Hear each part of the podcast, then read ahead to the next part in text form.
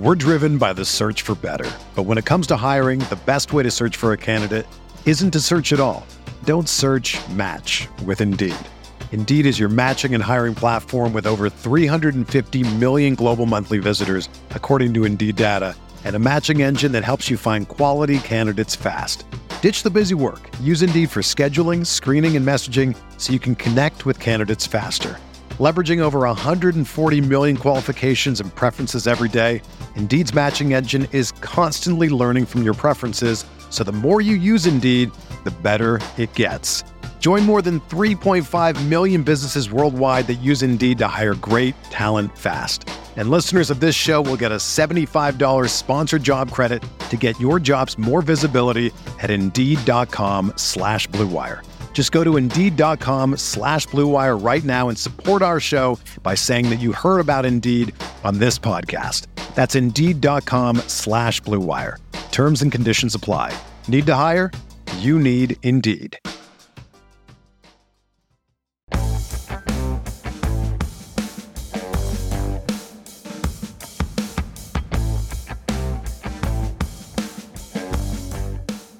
Finishing up our projection of the 2024 first two rounds of fantasy football drafts. That's what we're talking about today on Stealing Bananas. I'm Ben Gretch. You can find my newsletter at bengretch.substack.com. With me, as always, is Shawn Siegele. You can find all of his awesome work over at RotoViz. Shawn, on the first episode of this two part series, we went over kind of what this exercise is and a lot of the things that uh, we take from it, what we are saying and not saying when we are saying that some of these guys might go in these ranges, because some of it is we're, we're, playing market sentiment a little bit, but it is an interesting exercise, a fun exercise. It's something we've done the last couple years, and we've had some success. We've had some really interesting takeaways, not you know perfect predictions by any means, but you know, certainly one of the big ones last year was to be avoiding a lot of those older backs that were going in the first two rounds last year that we didn't think they could stay there, and they probably weren't going to have great seasons last year, and that more or less proved to be fairly accurate. Shawn, in the first episode, we went through our first rounds. I'll just read them real quick. Yours was Ja'Marr Chase, Justin Jefferson, Garrett Wilson, Jaylen Waddle, Breece Hall is your RB1 at the 105, Jaxon Smith-Njigba, Bijan Robinson, CeeDee Lamb, Amon-Ra St. Brown, Jahmyr Gibbs, Jonathan Taylor, and Tyreek Hill. That is your projected first round for 2024 fantasy football drafts. Not what's happening in a couple of months here, but what we expect to happen a year from now. Mine started with Justin Jefferson. It was a little bit more running back friendly. So I went to Breece Hall, 102, Bijan Robinson, 103, Ja'Marr Chase, Jonathan Taylor, Garrett Wilson, Amon-Ra St. Brown, Christian McCaffrey, Cooper Kupp, Tyreek Hill, Jahmyr Gibbs. And then my 112 was a player that we didn't talk about in the last show, didn't make it into your first round either. You have him at 207. He is your RB6.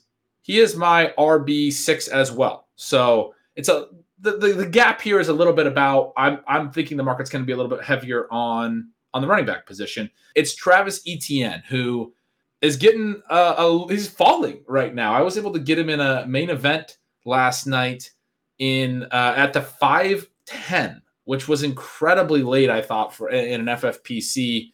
We uh, didn't take him at the 403, and he comes all the way back around to the end of the fifth round. A lot of concern about Tank Bigsby taking all of his high value touches, playing on a short yardage snap in the preseason.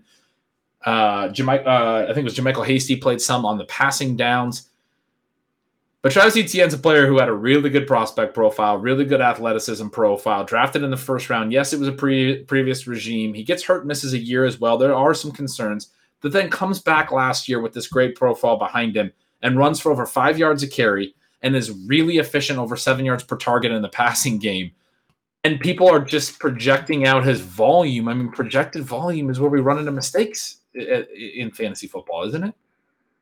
Yeah, I I've been drafting him in the fourth round a lot recently because I want to get my exposure up. There was this weird dynamic where I've been a little bit scared of Tank, despite the fact that the actual talent gap between these two players is massive. And then Doug Pederson came out and said, oh, he could run for 16 or 1700 yards. And I'm like, well, I mean, this is maybe my favorite current player from a talent perspective at the running back position, certainly when you account for sort of where he's going. So is he as good as Breece Hall? Mean, probably not. But Etienne was so good last year. And one of the things I wrote about in that piece is that Pederson claims he's going to run for 16, 1700 yards, but then all makes all these claims about the things he did wrong last season, which you can look up in our advanced stat explorer are not true. So he's so good that he's able to overcome like the perception even of that. But then you think like, what would happen if he took the next step? And one of the things I always like to do again for like calibrating our expectations of talent is to think through where some of these guys were as prospects. Now, there's been meaningful injury since this, but also incredible production since the injury. But you think back and you're trying to calibrate your expectations like, okay, well, Bijan Robinson is going in the middle of the first round right now. You look at their peak seasons in college, Travis Etienne averages more than one yards after contact per attempt, higher than Robinson in their two peak seasons. His evasion rate is nine percentage points higher It's over 40%, which is insane. His yards per route, over a yard per route higher in terms of peak season. Over a yard per route higher. Right. So again, when people are like, oh, you know, Tank Bigsby is going to do this, Tank Bigsby is going to do that, I'm like, he really struggled in college. Right. People, when they're looking at his prospect profile, like, well, he was a big time recruit and he did some things as a young player, and then the offensive environment got worse. So there are some excuses for him and you're like, you, you don't really need to make excuses for Travis Etienne. I mean, he is just that good. Now, is there a world in which he just gets hurt? I mean, obviously that world exists. And you think about some of the other guys that we have liked in this general range in the past, and you look at a D'Andre Swift, who, from a pure talent perspective, probably should be at the very least a second round pick but now people are scared of Kenny Gainwell and, and how's the Eagles offense going to work. It's possible to get in bad situations. It's possible to get dinged up. It's possible for guys who are going to be very good on a per touch basis to not really have the profile we're looking for. I think that ETN is both too good, is in too good of a situation, and is too early in his career coming off of what was just a fantastic debut in the NFL to be there with thinking through his risk. So when you're telling me you could see him in the first round next year, I, I can certainly buy that. I've been a little bit more conservative, putting him kind of mid second, but mid second in the current ADP environment, which you know we could get a bounce back, but mid second in the current ADP environment is being very high on a running back. It is, yeah, and like I said, it's it's RB six for both of us. I think you broke down ETN very well. I I would just you know make some other comps. You know, you brought up Bijan. I think people are worried about the high value touches, but they are to such an extent that they're not paying attention to the profile, like the way that the market is playing it. You just laid out why the profile is so good. It could be in some ways comparable to like Nick Chubb, who is a player who doesn't you know, necessarily get the high value touch. He has gotten a lot of the goal line work the last couple years, so I realize the touchdown expectation might be different but part of the reason Nick Chubb continues to go as high as he does is he's just really, really good as a running back. ETN is a good running back. And and it, it's bizarre that he didn't get enough receiving work last year, or uh, yeah, last year because he was so productive in on the work that he did get. There is stuff in his scouting report. People who watch him say he's not a natural receiver. He does have you know a, a little bit of drops issues here and there, but when he gets the ball in his hands in space, he has so, such an electric ability that he, he still is a very efficient player in the passing game. So you would think over the course of his career, his coaches and his teams would be like, oh, yeah, well, I mean, yeah, you have to deal with the occasional drop. But when we get him to the, the ball on these pass plays out on the edge, we get 60 yard gains out of it. That seems pretty good. Let's do some more of that. When we do it for Tank Bigsby, he just doesn't have the same burst. I watched their preseason game. Tank Bigsby had a long run, looked great. It was not close what they look like as runners. I, I, I have a preseason stealing signals, you know, observations piece that's going to come out, but it, it, was just, I mean, Bigsby. Not, I'm not trying to like. You mentioned there's positives in his profile. I'm not trying to say that we can't take Tank Bigsby because we can. But his long run happened where there was really poor defense. He had a nice cutback and he got going. But it was just clear to me that, you know, seeing him for the first time, coming in after ETN. He just does not play at the same speed as ETN plays at, as expected, frankly, if you look at their profiles. And I think that's the type of thing that over 17 weeks matters more than what we're hearing in, in the Doug Pederson quotes and what we're seeing in the preseason usage. If ETN is that much better, if Bigsby starts to struggle in short yardage or whatever, they're just going to go back to more ETN. That's the way that it works with the really great players. That's what we're basically projecting will happen when we say that he's going to be a top two round player next year. And you, and you even look at you know Tank Bigsby, where I, I don't want to at all give the impression that I've been grinding tape on him, but we use a lot of the sports info solution data in our tools and in our articles, and they have him charted for seven drops on 62 catchable targets over the last two years, which is really bad. And we also talk about drops can be very fluky, right? So that's not to say that he can't catch or he's not going to do well. But when we're trying again calibrate our expectations, one of the things that I mentioned in my article was that Bigsby was stuffed at a higher percentage in college last year than Travis Etienne was at the NFL level. Again, there, there, there, are big gaps. In There's kind of wide gaps. Guys. We're not making this up. Yeah, yeah. No, it's those are two great, great additional notes. So Etienne was my 112. And so then we go into our second round, Shawn. Your second round, I mentioned on the last show, started with Cooper Kupp and Christian McCaffrey. I had those guys at the back end of my first. My second round starts with CeeDee Lamb, who's a guy you had at 108. I have him at 201. And then at 202, my RB7, and he's a guy that did not make it into your list, although you only had seven running backs ranked on your list as opposed to 12 for me in the first two rounds. I had Austin Ekeler still sticking around here. He is a guy that when I've gone through the projection process and everything else, I'm excited for. Now, he is an older back, and it's a really great example when you look at this exercise from last year of the guys that fell out of those types of potential players. The only reason I'm still this high on him really is sort of situation, and that's scary. But everything is gray area in fantasy football, and sometimes the situation is just perfect. And the situation for Austin Ekeler is in a league where we talked about on a recent show, the high value touches are falling. He was the NFL leader in receptions last year by like 20, and he was second in green zone touches as well. Those are the two elements that go into high value touches he was the dominant high value touch player. And this year, the Chargers offense looks like one that could run an absolute ton of plays. So, presuming he stays healthy, I think he scores at a level through those high value touches that justifies, at least, even as people will be concerned about his age, at least an early second round pick was my thought on him. I do totally see your ranking of, of, of or or lack of ranking of having him in your neck just missed uh, column here. And for me, it's the potential that things could really change for him when we're looking at 2024. You talk about the situation, and we think about the concerns that you have for a Travis Etienne and a Kenneth Walker. And I've made the case. Look, I mean, Bigsby and Charbonnet probably can play at the NFL level, and they probably would be starters for a couple of teams. But maybe we're overemphasizing the amount of touch pressure they can really put on. Maybe I'm massively underestimating it. So keep that in mind as well. But Austin Ekeler, the Chargers don't have another running back that you could even reasonably put on the field. Like if if health weren't an issue, then Austin Ekeler would play 100% of the snaps for the Chargers. That's how bad the touch competition is there, which especially when you're Austin Ekeler, that's great. You have McCaffrey and Ekeler in your newly released rankings as the one and two guys and in a tier by themselves. So not Bijan with them.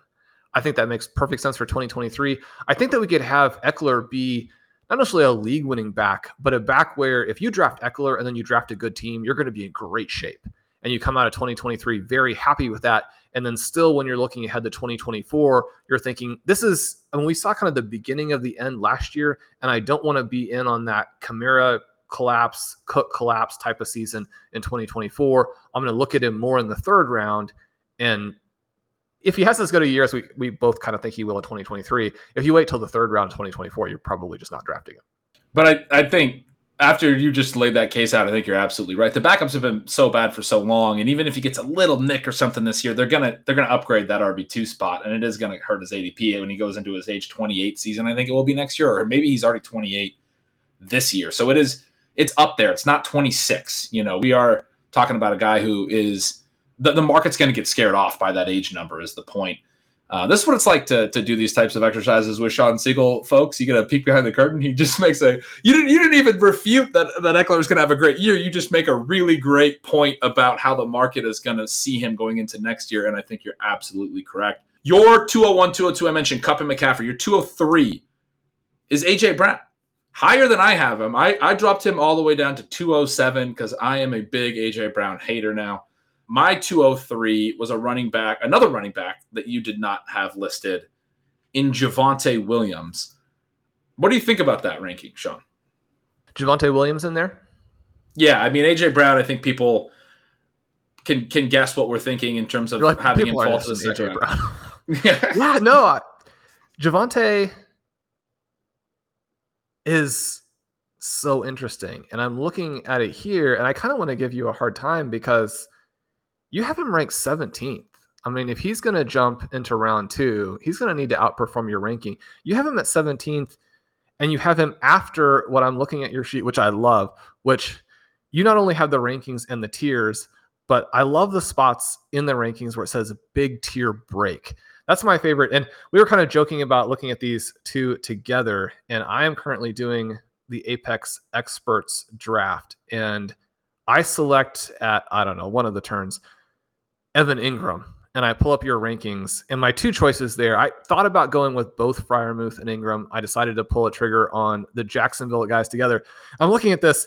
I I selected Evan Engram, which is after a big tier break from Pat Freiermuth. So that's a lot of fun. Anyway, Ben's rankings fantastic. Make sure you subscribe over to Stealing Signals. Yeah, I like to do them all in tiers just to explain. Eh, but in a couple spots for each position, I have the the, the bigger tier breaks where there's some you know pretty big drop offs. It's something that a subscriber suggested a couple years ago, and I think it makes sense. Some of the tier breaks are larger, so you know it's important to emphasize that. I love it. I love it. So you do you did give Javonte Williams the honor of bolding him at least, which makes him a target. But you've got him ranked 17th. He's gonna have to blow that away to get up here into round two. Now, Javonte Williams is another one of like the four or five guys that I'm looking at on my board that are such clear values that I've written many, many words on them. You don't have to sell me on Javonte Williams' talent. Are, are we thinking that he's going to be healthy enough right away? Because one of the things is that he seems to be ahead of Breece Hall, and yet I do think that there is a potential element where it's a little bit of a slower build and maybe Breece Hall kind of blows by him. And at midseason, Hall is in a better spot. And we're really looking at 2024 as the season that Javonte Williams unleashed on the NFL and just wreaks havoc. Now, that would fit with your ranking of him, but are people going to be seeing that ahead of time enough to draft him in round two? I think the exciting thing in in in 2023 drafts and that justifies around 17 or the the 17 you know, RB 17 ranking from you know a positive perspective. You're saying it's too low, and I, I, love that, but it is a lot higher than the market. Um, is that we could see some really great production down the stretch and see the, the special stuff we talked about on the last show when we went through Jonathan Taylor, sort of a similar idea where if there is a little bit of a slow start, or you know, I don't think the holdout's going to be that big of a deal, but by the end of the season, you're going to see some special things from him. And it's part of the reason we expect him to, you know, to, to be back in the first round next year. Uh, Javonte Williams is a guy. I, I think you you laid it out exactly how I was thinking through it. In fact, and, and really the only reason he comes in here for me and he lands on your just missed list is uh, I have way more running. I, I'm I'm projecting a more frothy running back drafting marketplace where he's my RB8. You only projected seven running backs in the first two rounds. I don't think you have him as your first running back uh, off the board uh, after these two rounds. So you wouldn't necessarily have him at RB8, but probably not too far behind where I was ranking him within the position. But very similar to how you described it, I think it will be sort of a slow build. That's sort of what we're looking at. But that drafters this year will get midseason and late season production that as you ask the question and pose it to me, when we go into next offseason, we'll get them very excited about Javonte Williams again. And they will be projecting it forward and excited to rank him into the second round again. That's sort of the, the thought process, at least. So he's my 203. My 204 and 205 are guys you had in your top six J- Jaxon Smith-Njigba and Jaylen Waddle. We talked through them on the last episode. Your 203 AJ Brown, your 204 and 205 are two players that I didn't want to leave off.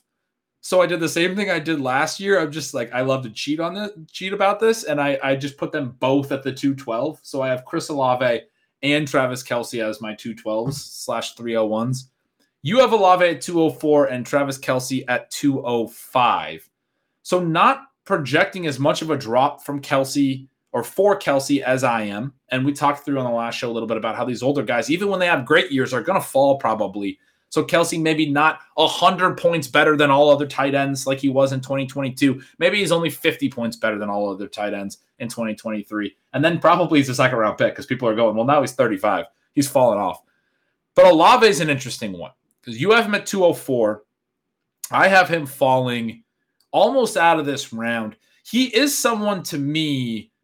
We talked on the last show about sort of this difference between like the, the really transcendent talents and how Ja'Marr Chase, even when his numbers don't necessarily back it up, is just so good.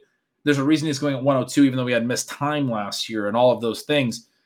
I think Chris Olave is an incredibly good football player. I rank, I think I'm drafting a lot of him in the second round this year. I think he's going to be right at the 2 3 turn next year. I don't think he's going to make the type of step that I projected for, like a Garrett Wilson, when I ranked him at 106. And I think next year there'll be a little bit less excitement over him, basically going into year three. Still, like, oh, he's very good. We're going to rank him at the 2 3 turn, but that he's going to slip a little bit from where he was ranked this year, basically, despite what I expect to be a very good 2023, but sort of on this track where he's no longer viewed as a budding future top five pick type. You have him at 204. So it doesn't seem like you're thinking he's a future top five pick type. What do you see for him in 2023 and 2024? I think he's going to be good, right? I think he's going to be one of these players where if you draft him in the second round, you're going to be fine with that. And there's certainly some upside from there. One of the things that's easy to miss when you're nervous about Derek Carr, which is certainly justifiable, is that maybe Derek Carr is one of these guys where with the alpha, you actually get locked into quite a bit of target volume and maybe at depths they'll work pretty well for you. One of the things with Chris Olave that was interesting as a rookie is really just like how much he outperformed what he had kind of put on both tape and peripherals in his final year at Ohio State. One of the things that gives me a little bit of pause when I think about him is just again with that, that 4,000 word article about JSN, one of the things that it goes into in some detail is looking at when the three of those guys were together at Ohio State. And JSN was so clearly the best, but also Garrett Wilson is very clearly the second best.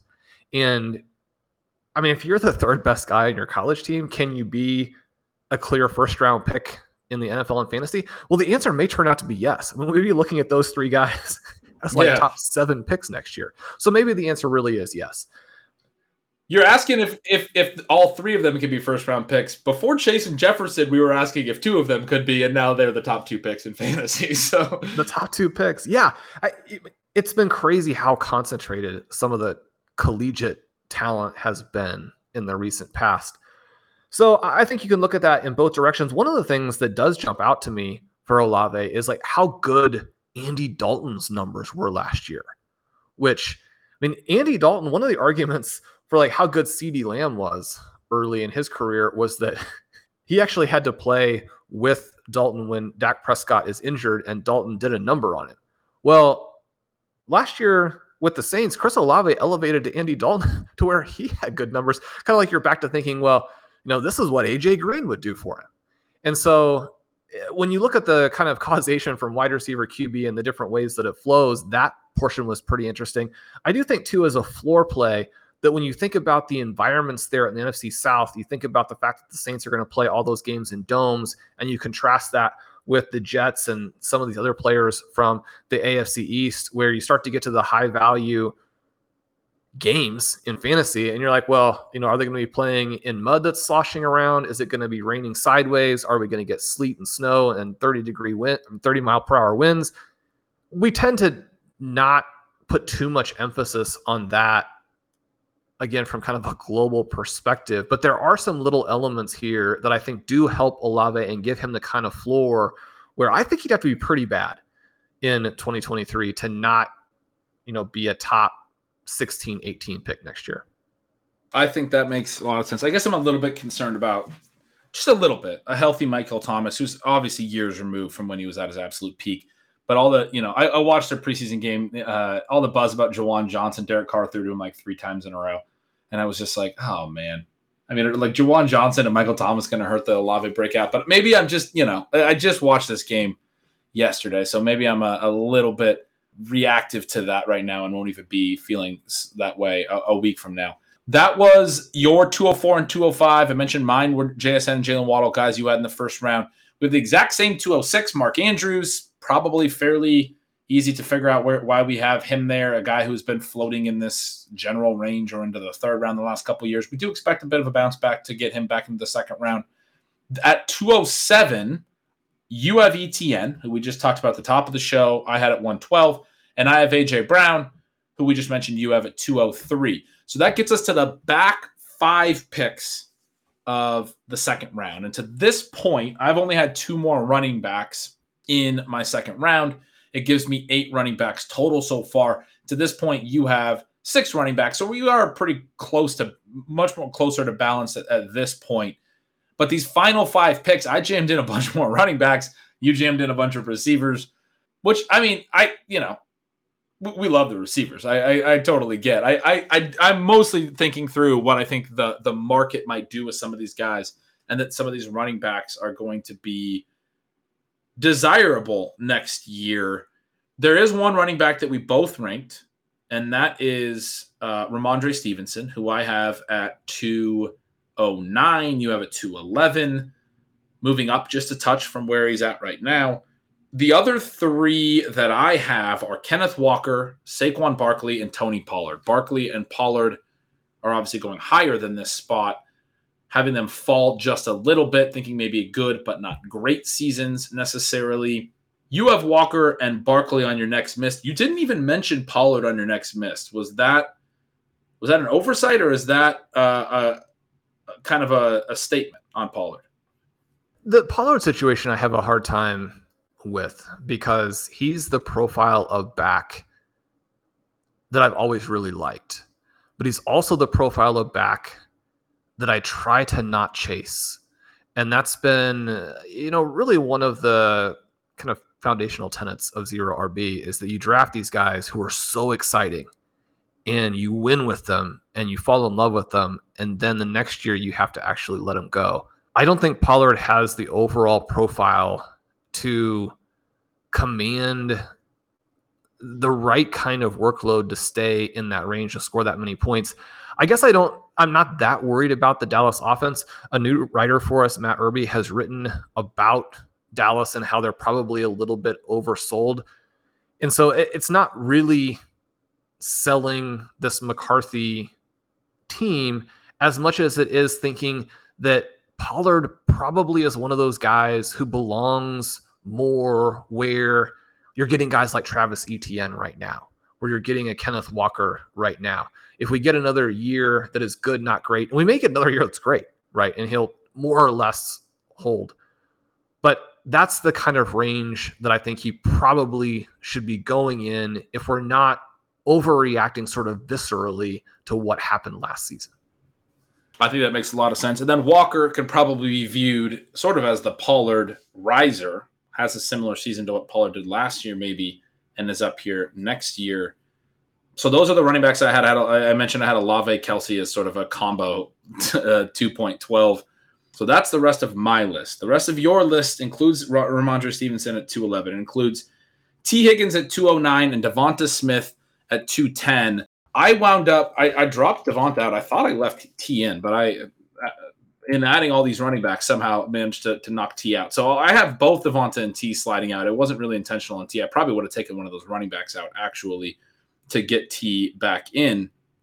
But you have them at 209, 210, not really particularly hard to understand. You do have Higgins ahead of Devonta Smith, which, which I think is at least a little bit notable, but not really particularly hard to uh, understand that those guys are going in those ranges. The two really exciting names that you have here to close your second round are George Pickens at 208.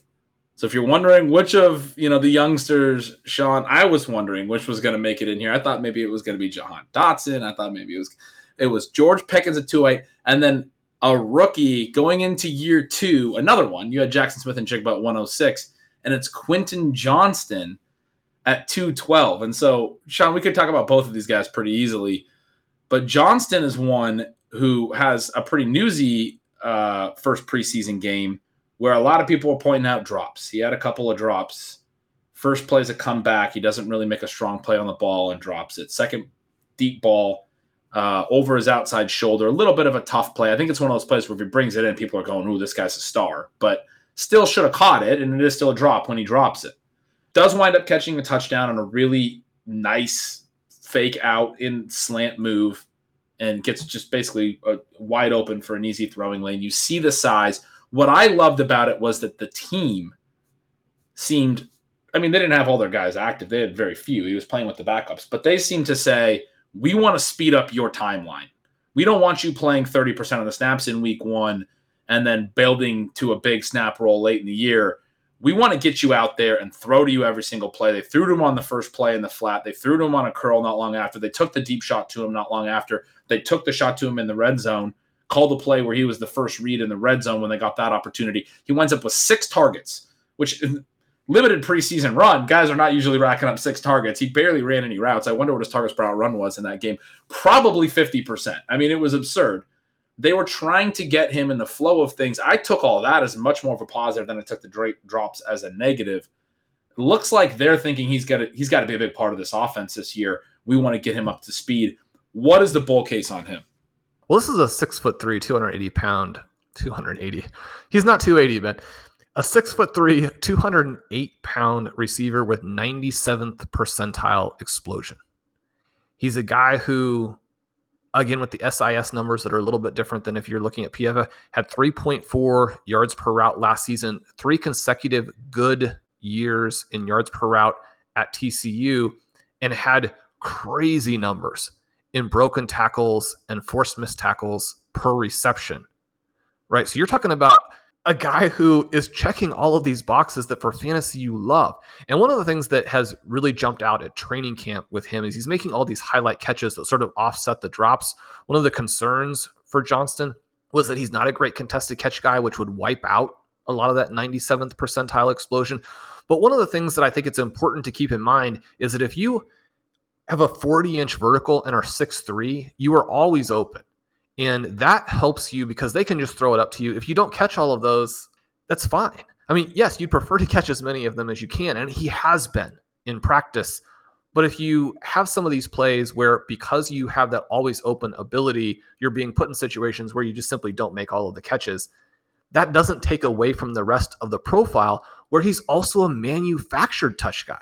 But we're talking about a guy who is always open and is also a manufactured touch player. It's this potential fantasy bonanza. Now, he wasn't so good at TCU where you just ignore everything else and say draft him everywhere and, and figure out how to move up for him in dynasty and, and make all these moves. There's a little bit of risk with him, and you would still prefer that he had been even better in college.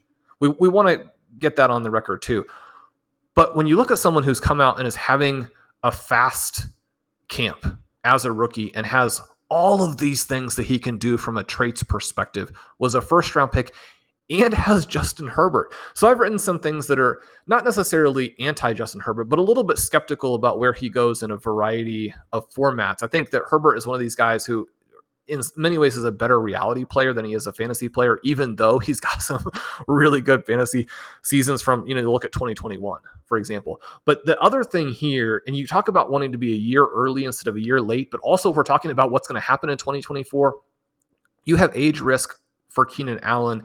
And Mike Williams, I don't want to say he's just a guy that doesn't quite do service to him, both what he was in college and what he has managed in these, you know, very brief, healthy stretches as a professional. But if Quentin Johnston is the good version, if he's the exciting version that we saw at times at TCU and you're seeing in training camp, there is nothing about what Mike Williams does that will block Quentin Johnston. So you can kind of remove those guys almost from the equation. And if Keenan Allen is good enough in 2024 to draw some coverage and to keep people off of Johnston, then that's actually a win for you. I think, as someone who, you know, is a Johnston dynasty manager or is thinking about him next season. I think that Johnston has a good year, blows up. Like you said, they want to get him involved early. They need him to take that step back as an offense to compete with the Kansas City Chiefs. Because we tend to think of, oh, it's the Bills and the Bengals, and those teams want to beat the Kansas City Chiefs. It's not just them, right? The, the Chargers have Justin Herbert and think, you know, if we don't go get him this year, then we're starting to squander our window. Our coaches are going to be under pressure. Our front office is going to be under pressure. You've got to go get the job done. For that to happen, I mean, it really does have to run through Quentin Johnston as aggressive and as like overly early exuberant as it seems.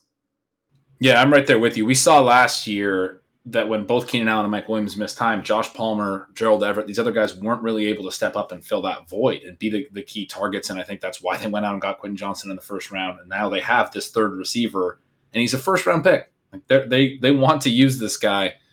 Makes a lot of sense with Herbert and where that team is going. That he could be the guy, and, and obviously the age of Keenan Allen, as you mentioned, that he could be the guy going into 2024. One of my absolute favorite things in the entire world is attending live events. The atmosphere, the sound, all the little intricate details you can see when you're there live in person, it is just an amazing time. One of the biggest downsides though of it can be the stress in trying to find tickets before the event to make sure you get the best seats, and that is where Gametime comes in. Buying tickets to your favorite events shouldn't be stressful. Gametime is the fast and easy way to buy tickets for sports, music, comedy, and theatre near you with killer deals on last minute tickets and their best price guarantee. You can stop stressing over tickets start getting hyped for the fun that you're about to have. Gametime is the place to get those last minute ticket deals, and it's the fastest growing ticket app in the country for a reason. Exclusive flash deals on all the events coming up, and you can buy tickets in a matter of seconds. Two taps and you're set, and you can snag tickets today without the stress with Gametime. Download the Gametime app, create an account, and use the code ROTOVIZ for $20 off your first purchase. Terms apply. Again, create an account and redeem code ROTOVIZ for $20 off. Download Gametime today. Last minute tickets, lowest price guaranteed. We're driven by the search for better. But when it comes to hiring, the best way to search for a candidate isn't to search at all. Don't search match with Indeed. Indeed is your matching and hiring platform with over 350 million global monthly visitors, according to Indeed data, and a matching engine that helps you find quality candidates fast. Ditch the busy work. Use Indeed for scheduling, screening, and messaging so you can connect with candidates faster. Leveraging over 140 million qualifications and preferences every day, Indeed's matching engine is constantly learning from your preferences, so the more you use Indeed, the better it gets. Join more than 3.5 million businesses worldwide that use Indeed to hire great talent fast. And listeners of this show will get a $75 sponsored job credit to get your jobs more visibility at Indeed.com slash BlueWire. Just go to Indeed.com slash BlueWire right now and support our show by saying that you heard about Indeed on this podcast. That's Indeed.com slash BlueWire. Terms and conditions apply. Need to hire? You need Indeed. Another day is here, and you're ready for it. What to wear? Check. Breakfast, lunch, and dinner? Check. Planning for what's next and how to save for it? That's where Bank of America can help. For your financial to-dos, Bank of America has experts ready to help get you closer to your goals. Get started at one of our local financial centers or 24-7 in our mobile banking app. Find a location near you at bankofamerica.com slash talk to us. What would you like the power to do? Mobile banking requires downloading the app and is only available for select devices. Message and data rates may apply. Bank of America and a member FDIC. And then, Shawn, the other guy that you had at 208 was George Pickens. He scores a touchdown in his first preseason game. I got some people mad at me on Twitter because I saw a lot of people saying George Pickens is the best Steelers wide receiver after that touchdown. And so I tweeted out that Diontae Johnson was actually the more impressive receiver on that drive because he got wide open three times on the drive. Pickens looked really good. Completions three to three to Diontae, one to, to Freiermuth, and then a nice one to uh, George Pickens Pickett. And, and yeah, my, my comment was that Pickens' touchdown only happened because the safety made a terrible angle. It was a really nice play and a good catch, but you know, regardless of your uh, your opinion on that uh, particular play, I, I have liked, and you have, we have talked through this, uh, liking both guys all offseason, more or less. Pickens clearly the younger one, the more alpha type profile. Neither of us is putting Diontae Johnson in our in our top two rounds for next year. But what is it about Pickens that gets him there for you over the other year two guys, over Treylon Burks, over uh, Jahan Dotson, over um, any of those names that could have been, you know, additional options to make the leap? Well, I have Dotson in my just missed range, and I do think he's a threat. I I want to keep myself grounded a little bit with this Washington Commanders offense, where I think you've got a really wide range of outcomes, and yet I also think that despite the really wide range, probably the thing that like maybe none of us are thinking about the fact that maybe a kind of boring positive outcome will happen. Because I think there are a lot of us who are like, well, it's either going to crash and burn, and Sam Howell is going to get benched, and just it's going to be disastrous for everyone. And maybe Jacoby Brissett goes in there and reestablishes some level of sanity. And they're that boring Commanders offense that they've always been, regardless of if you have Bieniemy calling plays or not. Or Howell's going to break out and he unlocks these guys for all these vertical targets and hopefully for his own fantasy purposes, runs some, does that kind of thing. Obviously, mixed in the first preseason game. I loved when he extended that drive by making the defender who would have stopped him short of the first down, kind of a one on one, makes the guy miss like it was nothing. And so it's not going to always happen, but you like to see that athleticism from him. Also, some good things deep. They have trouble blocking anybody. That's going to be a problem, especially since Howell will take some sacks. You know, is it going to be Dotson who scores the touchdown over the other pieces there? I mean, obviously Terry McLaurin's still there and still good. There was an early target to Curtis Samuel, which I think you know you really should have him on your radar late. Talk a lot about Dotson or, or the Commanders in general. I think what we're most likely to get is this kind of building year where they are solid and the pieces look good, and then maybe you're starting to build some enthusiasm for 2024, and that wouldn't be quite enough, I don't think, to elevate Dotson. Because among other things, if he's going to get into that range, he's going to have to overcome Terry McLaurin, and we might still be a year early on that, even though Dotson has demonstrated an incredible nose for the end zone early. Blair Andrews has a fantastic article on metrics that make a difference for fantasy and specifically looking at things that are undervalued in terms of that difference between how they predict ADP versus how they predict fantasy scoring. And you know, hopefully it doesn't come as a huge surprise to our listeners, but things that people like to bag on, like scoring touchdowns and different efficiency measures, are actually something that you really want to lean into when you're trying to find guys who are going to have that positive gap between where they're drafted and where they end up scoring. I think Dotson is a good guy there. But the other guy I think is really good for it is Pickens, right? Where you have a player who, yeah, we would have loved to have seen him command more targets last year. And there are elements that come up that raise some red flags about his target generating capacity. And that part of it, I think, is interesting because we don't want to go into this saying, oh, George Pickens, you know, he was good like way, way back as a freshman in college. He caught some highlight passes last year. He's caught some highlight passes in training camp, and now he's going to be the next superstar. That's too simple of a way to look at it. We always talk about how I mean, you can make things overly complicated and just like focus on like how good is the guy. But you can also be too simple. I think that would be too simple. But you have a lot of elements for Pickens where he's probably being asked to do some things that artificially deflate his target generating capacity. And one of those would be to run relatively simple vertical routes to where he wasn't really being asked to do anything other than force the defense to cover him and open things up underneath. I think, especially when you have him as a rookie and you have Kenny Pickett as a rookie, those are going to be plays where he's being asked to clear out and open things up for other people. Where when you look at 2023, he could actually be the target on that, and or he's going to have a more multiple route tree that he can run. And that's one of the things they've talked about from a team perspective. He's talked about that. Ben, you know, I, I mentioned from time to time that I don't consume a ton of additional media, and it's not in any way that I don't think that they're, I mean, the coverage of fantasy sports and the coverage of reality sports in 2023 is amazing, right? It's just absolutely amazing. So it's not in any way trying to suggest like I've got it figured out and other people don't. It's the opposite of that. But yet I do occasionally run into things that are so striking to me that I, you know, do incorporate them into my thinking and and you know want to mention them. And there was this article on the Ringer about George Pickens by Kevin Clark. And it was such a cool article know, in so many ways. But one of the ways that he really brought out was that, like, George Pickens is a weird dude.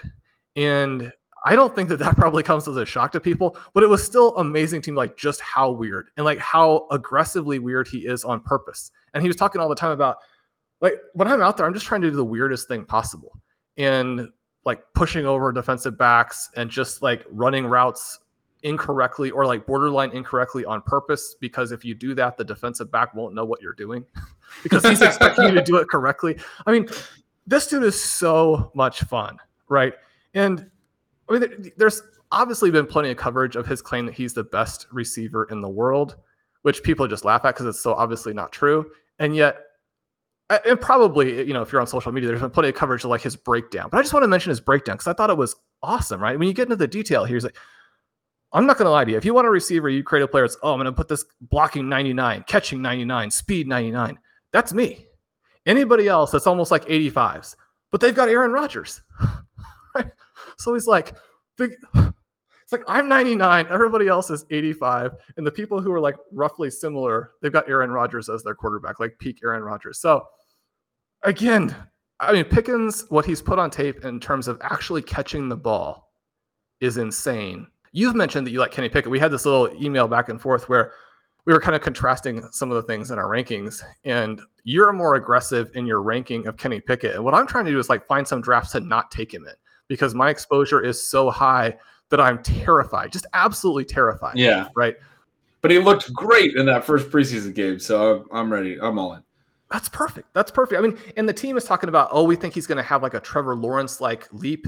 And uh, again, to just to inject the right amount of skepticism, Trevor Lawrence came in as a generational type of prospect, got terrible coaching, and then got good coaching. And you see the leap like midway through his second season. Pickett comes in as a very borderline type of prospect and is in the same environment that he kind of struggled in last year. So there are some key differences. If I could inject something on my comment, he played one drive. I said he had a great preseason game. He played one drive. So let's. I, I want to pump the brakes on that as well. Well, I mean, throw a bunch of great passes and then go sit. Right? Don't. Yeah. Don't risk it. Do it. so I think there are a lot of things going in the right direction here. You you listen to people who are following the Steelers, which that can be a real danger right? Some of the worst recommendations we've given are recommendations where you're like, okay, the team observers are saying this, and you're like, no, you've got to have the the broader perspective. But the original underdog ADP for these guys when the tournament first opened had Pickens ahead. And then you get this flip, and not just a flip, but Diontae Johnson goes ahead by multiple rounds when you have the influence of projections. And I think that De- Diontae Johnson is still undervalued but when you listen to what team observers are saying, where they are claiming that you might even get a targets flip, which would be catastrophic for Johnson based on where they're targeted. But you could get that. But then also, when you think about what happened last season, where Pickens' advantage on a per target basis was like over three yards per target, a three and a half yard advantage on Diontae Johnson. So, not that that's going to carry over either. We expect some positive bounce back for Johnson from an efficiency perspective. But you have a lot of things that are aligned, pointing to Pickens, that if he does emerge a little bit as a route runner and as a player, just kind of gaining some maturity and getting into year two, you have more upside in this setup than for a lot of other situations that I think are maybe a little bit higher profile in the fantasy community. Certainly, Pickens is going to always be high profile because he's very admittedly and intentionally a clown, which is going to get you attention. But sometimes I think that can even distract from the positives that he brings, like kind of send your mind in a different direction as opposed to focusing on what he is as a talent. I love that story. I, I, I got to find that article. I have not read that one. That sounds amazing. Uh, I'm excited to learn more about Pickens. Shawn, we'll talk about the guys who fell out. Let's talk about our honorable mentions first, real quick, because it's a lot of guys that uh, the other one ranked. So I had both Pickens and Quentin Johnston in my honorable mentions, and Dotson, who you have. I also threw Burks and Addison. I kind of just threw them all in a group. my first honorable mention was whichever of Olave or Kelce didn't make my actual list. Uh, I've thrown Tee Higgins into this as well because I erroneously left him out. Probably would have had him in. Um, DeVonta Smith, Stefon Diggs, Davante Adams, Kyle Pitts, those young receivers, the QBs. I just wrote them all as a group as well. Uh, I put James Cook at the end of this because Shawn, I'm starting to really buy into James Cook, who's a guy that I know you really like this year. Your top five just missed included a couple QBs: Jalen Hurts and Patrick Mahomes. You had Brandon Aiyuk, Jahan Dotson, and Diggs. And then you had a, list that was next missed and includes some of the running backs that I had: Saquon Barkley, Austin Ekeler, Kenneth Walker. You have Josh Allen, Kyle Pitts, Javonte Williams. And then you have DJ Moore and Justin Fields, Deebo Samuel, and Jerry Jeudy as your next miss. So a couple interesting names there toward the end. But Shawn, the guys who fell out, and we both have six that are currently being drafted in the first two rounds that we did not rank in the first two rounds. In addition to those six, you had Barkley and Pollard. We talked through Pollard a little bit. You also had Barkley falling out, but he's one of your top guys that just missed. Obviously, getting up there in age, uh, you know, fits a lot of the other profile stuff that we talked about with the different running backs. Where even if you have a really good year, you're you're potentially going to fall a little bit. I had Davante and Tee, which is in part because I'm I'm projecting a, a, whole shift of running backs, you know, to come back into the first two rounds, and it basically is sliding those guys into the third in the way that I'm projecting the 2024 draft, and, and, and in part because they are wide receiver twos. It's something that people were arguing against them all offseason, this offseason, as they sat in the late second, that they didn't belong there because they're not even the number ones on their own team. It's one of those market forces that's going to exist for them as uh, Ja'Marr Chase and, and AJ Brown are still on those offenses. But the six that are currently going there, and I just named a couple because we had them in our in our just missed, but you have Mahomes and Hurts, the quarterbacks, and we are expecting the market to move back, even though there is a lot of upside.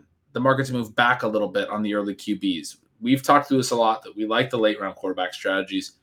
Still taking some early quarterbacks, and there's certainly you know a lot of upside, and it is a different landscape. But the optimism for the quarterbacks and the, their ability to be league winners at their at their prices gets trickier. And I mean, I know I'm expecting a little bit more of a okay, we went too high on quarterbacks again, rebound next year. The other names are Derrick Henry and Nick Chubb. Not a huge surprise there. Davante Adams and Stefon Diggs. And Shawn, we talked a little bit about Adams, and I think Diggs fits that as well as a guy who, as he gets a little bit older, if he doesn't have a great season this year, probably starts to slide. Maybe he's a third round pick. Maybe he's in that, uh, you know, DeAndre Hopkins as he starts to slide. Mike Evans was a second round pick last year that we both said would fall out and has fallen out, even though he had another thousand yard season. Now his quarterback retired, but you know he's uh, viewed as you know an older receiver, and so even if you continue to be productive, it gets trickier as you get older. Diggs certainly heading that direction at least, if not going to be there in 2024. What are your big uh, thoughts on the guys that fell out and the honorable mentions? It'll be interesting to see how those veterans perform. And you, I think, underlined a, a pretty meaningful difference there between Evans and Diggs, which is the quarterback play. I do think that we want to keep an eye on the Bills and how they run their offense going forward. We have some of these situations, even where guys didn't miss time, but rushing quarterbacks got dinged up and it influenced their ability to pass. You have the midseason elbow injury for a Josh Allen, and his fantasy numbers are pretty strikingly different in the two halves. You have some accuracy concerns with Allen that really cropped back up last year in a big way. You don't know for sure what Diggs is thinking when he goes on these sideline tantrums and stays away from the team and does some of these types of things. But certainly, when a guy has a little bit of a hair trigger and anything goes wrong, where he doesn't feel like he's getting that accurate pass when he's open and it does cause problems for the offense. I mean, you'd like to give him the benefit of the doubt and say that the thing he was most upset about as the season sort of concluded last year was that they very quickly went from being kind of the Super Bowl favorites to getting embarrassed at home by the Bengals and he just doesn't want that to happen again. But anytime a player is going to turn 30 during the season and drafters know he's going to turn 31 during the next season, the standard of play there has to be very high One of the most disappointing players last season was Gabe Davis. One of the other most disappointing players was an Allen Robinson.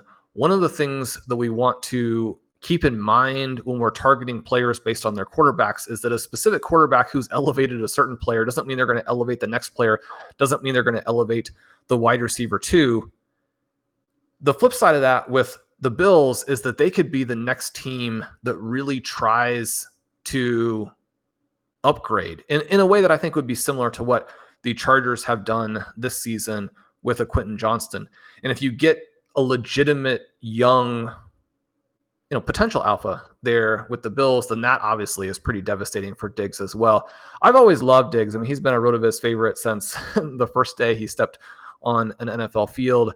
I hope that the season goes well. I, am concerned that a lot of his ADP right now is not very much in this amplifying effect with Josh Allen, where they both have to play well. And there's some risk there. And so, love Diggs. Think that he could fall out and probably still not fall that far. We, but the issue with Diggs, and certainly if you're thinking about this exercise we're doing here and applying it to your dynasty leagues, is that you have kind of that multiple fall or multiple level risk with Diggs, where you can get a fall into round three, whereas a 30 year old, you won't be able to trade him for something that is as meaningful as you can still trade him for now. But you also have that potential fall to the Mike Evans level, where I mean, people are almost giving Mike Evans away for free. And so you want to consider both of those potential falls and not just the more minor one when you're thinking about pricing, when you're thinking about getting ahead of trades. Yeah, that makes a lot of sense. Shawn, this is a blast. I, am always shocked as we look back at the two rounds at how similar they were. They are. We also had a lot of big differences. Perhaps no surprise that they are similar, but again, our top five running backs. We talked about this on the first show. Were the same five names. Our top two were the same two names: Breece Hall and Bijan Robinson. Our top risers at receiver, I would say, were were pretty similar. We both had Garrett Wilson and Amon-Ra St. Brown making big jumps. You have JSN making a huge jump into the 106 spot, and I haven't been the early second round, and I'm the low guy, but that's a pretty big jump for him as well. Uh, we fell, you know, McCaffrey and, and Cooper Kupp and Tyreek Hill into the same ranges. Not really disagreeing on a ton of stuff in terms of these profiles. I loved seeing you you know, plant your flag on the George Pickens and Quentin Johnston plays at the back end of the second round. Those are really fun ones. Got me very excited about them, especially Quentin Johnston, who I have just an absurd amount uh, over on Underdog, and I've had taken George Pickens plenty of times as well. That is a really fun group of receivers, and those are two to make sure you have some exposure to this year because they're going to be in the second round next year, according to Shawn. I have, yeah, I mean, I just have all these running backs, but Javonte Williams, Kenneth Walker, some of those guys that I'm excited for this year. It's going to be the, the dead zone running backs are going to define the season this year, Shawn. That's that's what my list is saying. They definitely are, and we've we've got lots of exposure to those players. So if you are right, we may be counting up a million dollars over there in the FFPC main event. I love that portion of it. Ben, I'm not going to let you go until I do get a bold prediction from you out of your honorable mentions. I'm going to put you on the spot here. I'm going to make you pick a guy. Looking at these guys that we haven't really dived into in great, great detail in your honorable mention group, you have Dotson, you have Burks, you have Addison, you have James Cook if you had to pick one guy there as the breakout star who not only is going to get into your second round, but is going to get to the one two turn, who would you put your money on from your honorable mention area? Because I think drafters are going to be excited for running backs next year, I'm going to go James Cook. And Shawn, a big part of that is you have really sold me on him. But I, I was, anyone who's been reading at Stealing Signals, I was a lot more optimistic about, not a lot more, but I have been drafting more Damien Harris early in the offseason. He's had some troubles at camp, but talking about him sort of competing for the number two job with Latavius Murray. But that didn't really concern me either. I'm not that concerned about Latavius Murray because he's 34 years old. Like I don't really. That's just like that's made up. That's not a real thing. But Damien Harris uh, does have a little bit of knee soreness, some other issues. More importantly, all of the buzz out of camp is that they just absolutely love James Cook. It's everything that you have been basically saying, but I didn't necessarily expect If you watch the first preseason game, Damien Harris didn't play. They played Cook on the entire first drive. They played Murray on the second drive, but then spelled him with Cook on a passing down. And I was like, okay, well, they're going to do this sort of 60 40 thing where, yeah, they're going to let the other backs play, but Cook's going to have the drives to himself when he's out there. And then he's going to come on on the other drives, right? On the passing downs and get, and get the high value touches on those downs. Maybe the other guys will compete for his short yardage stuff. But I mean, there's this possibility that they actually treat him, and, and again, got to give you the credit for this, but they actually treat him sort of like his brother in in Minnesota, like like like Dalvin Cook has been has been treated, right? Like like an actual workhorse, like a, a three down guy in a really good offense, and he's explosive. He gets a touchdown run, uh, you know, from a little bit of distance in his first preseason game. If he hits on a few of those, if he catches some passes, if he's their answer to the way that defenses are playing these cover two shells and everything, and you got to beat him underneath. If Diggs is a year older and things aren't great with Diggs, and they can always blow up with Diggs, I think that makes James Cook even more of a focal point potentially of the offense uh, as a playmaker, as an underneath target in the passing game. This team's going to be good uh, regardless. And I think if their running back does more than anything Devin Singletary has been able to do, you know, up in these years of the of the Josh Allen era, and is able to actually be like a really effective, uh, explosive runner, catch a lot of passes. Maybe it's not round two when I put him in honorable mentions here. I mean, I do think it's kind of hard to envision him getting all the way to round two, but I mean, I could see him pretty easily be a round three pick next year, sort of knocking on that door, but where people are still sort of like, oh, you know, it's not, it's not you know easy to project him for that. You know, he, I, just I don't I don't expect him to be an eighty percent snap share kind of guy where it's easy to put him in the top two rounds. I guess is the way to put it. But I think he could have a really electric year, and so he's added to you know a strategy piece I just wrote about the running back dead zone and the the backs to target there and how they layer into different rounds. And we've talked about a lot of them on the show. The injury, the injury sort of rebound ones, the Javonte Williams, the J.K. Dobbins, and then he's sort of the the cheapest of those if you consider him a part of that tier, which I am coming to understand that I do. And so I'm I'm you know gotten a lot more aggressive on my ranking on him. And that's a tier that throughout the dead zone, there's options. You know, Kenneth Walker is the fifth round. Earlier, you might get Breece Hall in the fourth. And so there's ways to layer in running back upside in every round in a way that, you know, we've always talked about the young guys are the detours you can take in the running back dead zone, but there's maybe one or two of them that were worth considering it's different this year for the dynamics that we talked about, particularly on the first show, Shawn, where we talked about our predictions last year and all of the guys that we expected to jump up last year all got hurt and and didn't actually make that leap. And so now they're in this this range and we're projecting a lot of them to make the leap again this year and and be in the first two rounds next year now. There are risks there. The injuries are not you know nothing but we have a really interesting draft landscape this year, and the and the landscape that we're projecting going forward, Shawn, for both of us, very different than this year. Different at running back in a big way. I'm projecting a lot of names up there. You're projecting different names, certainly. It's going to be really interesting to see how, how this plays out. It'll be a fun one to look back on. We'll do a recap of this and and and redo it in season as well, which is something that we always love to do somewhere around you know week eight or something um, see how these picks are going at that point, and then make some new picks for the rest of the season, kind of some trade deadline stuff for for managed leagues. So, looking forward to all of that. Yeah, I I can't wait. I can't wait. It's going to be so cool. I think those notes on Cook are the perfect way to kind of wrap this up and also tie it together. It wraps back around to my thoughts on Tony Pollard in a lot of ways, where the article that I wrote about Cook actually references him as the next Pollard. And that you think about that idea there of instead of chasing Pollard's price, we got to find the guy who is cheaper, and hopefully Cook stays cheaper. I mean, I one of these things about the preseason games, you know that I'm this crazy optimist. The preseason games are weird, right? Because they're almost lose lose. Where if your guys don't do well, it makes you nervous, but if they do well, it you know juices the price. Skyrocket. Get, yeah, you can't get that full build. And so I'm just like, just like catch one pass and go sit on the sidelines. But I, I, say that jokingly because Quentin, Quentin, Johnston was perfect, Shawn. He got a lot of work. The team really liked him, but also he dropped passes, which is what held Ja'Marr Chase's price in check his rookie season. He's Quentin Johnston's not Ja'Marr Chase, but it's it's that type of performance where, like, yeah, I mean, he looked like a rookie. that you know people aren't freaking out to draft him. So that's exciting. Yeah, yeah. Wonderful time of year. Can't wait for all of the new posts on Stealing Signals. You want to get over there. I mentioned in the first episode in the series that Ben has been putting out like one a day. So if you are missing your Stealing Signals fix, get over there, get signed up. Also, subscribe to Stealing Lines, the betting project with Dalton Kates. Then you and I are going to be drafting, or I am going to get to draft with the three of you on ship chasing Thursday night. That's going to be a lot of fun. FFPC main event.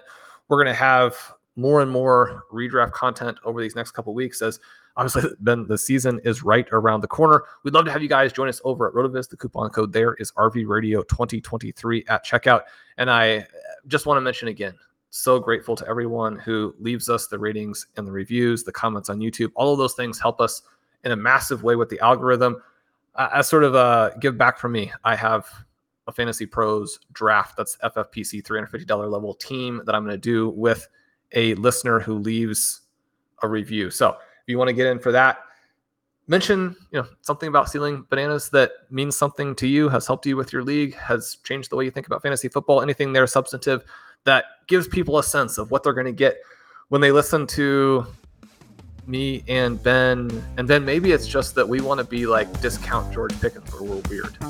So leave us some reviews. We appreciate it. We'll see you guys soon.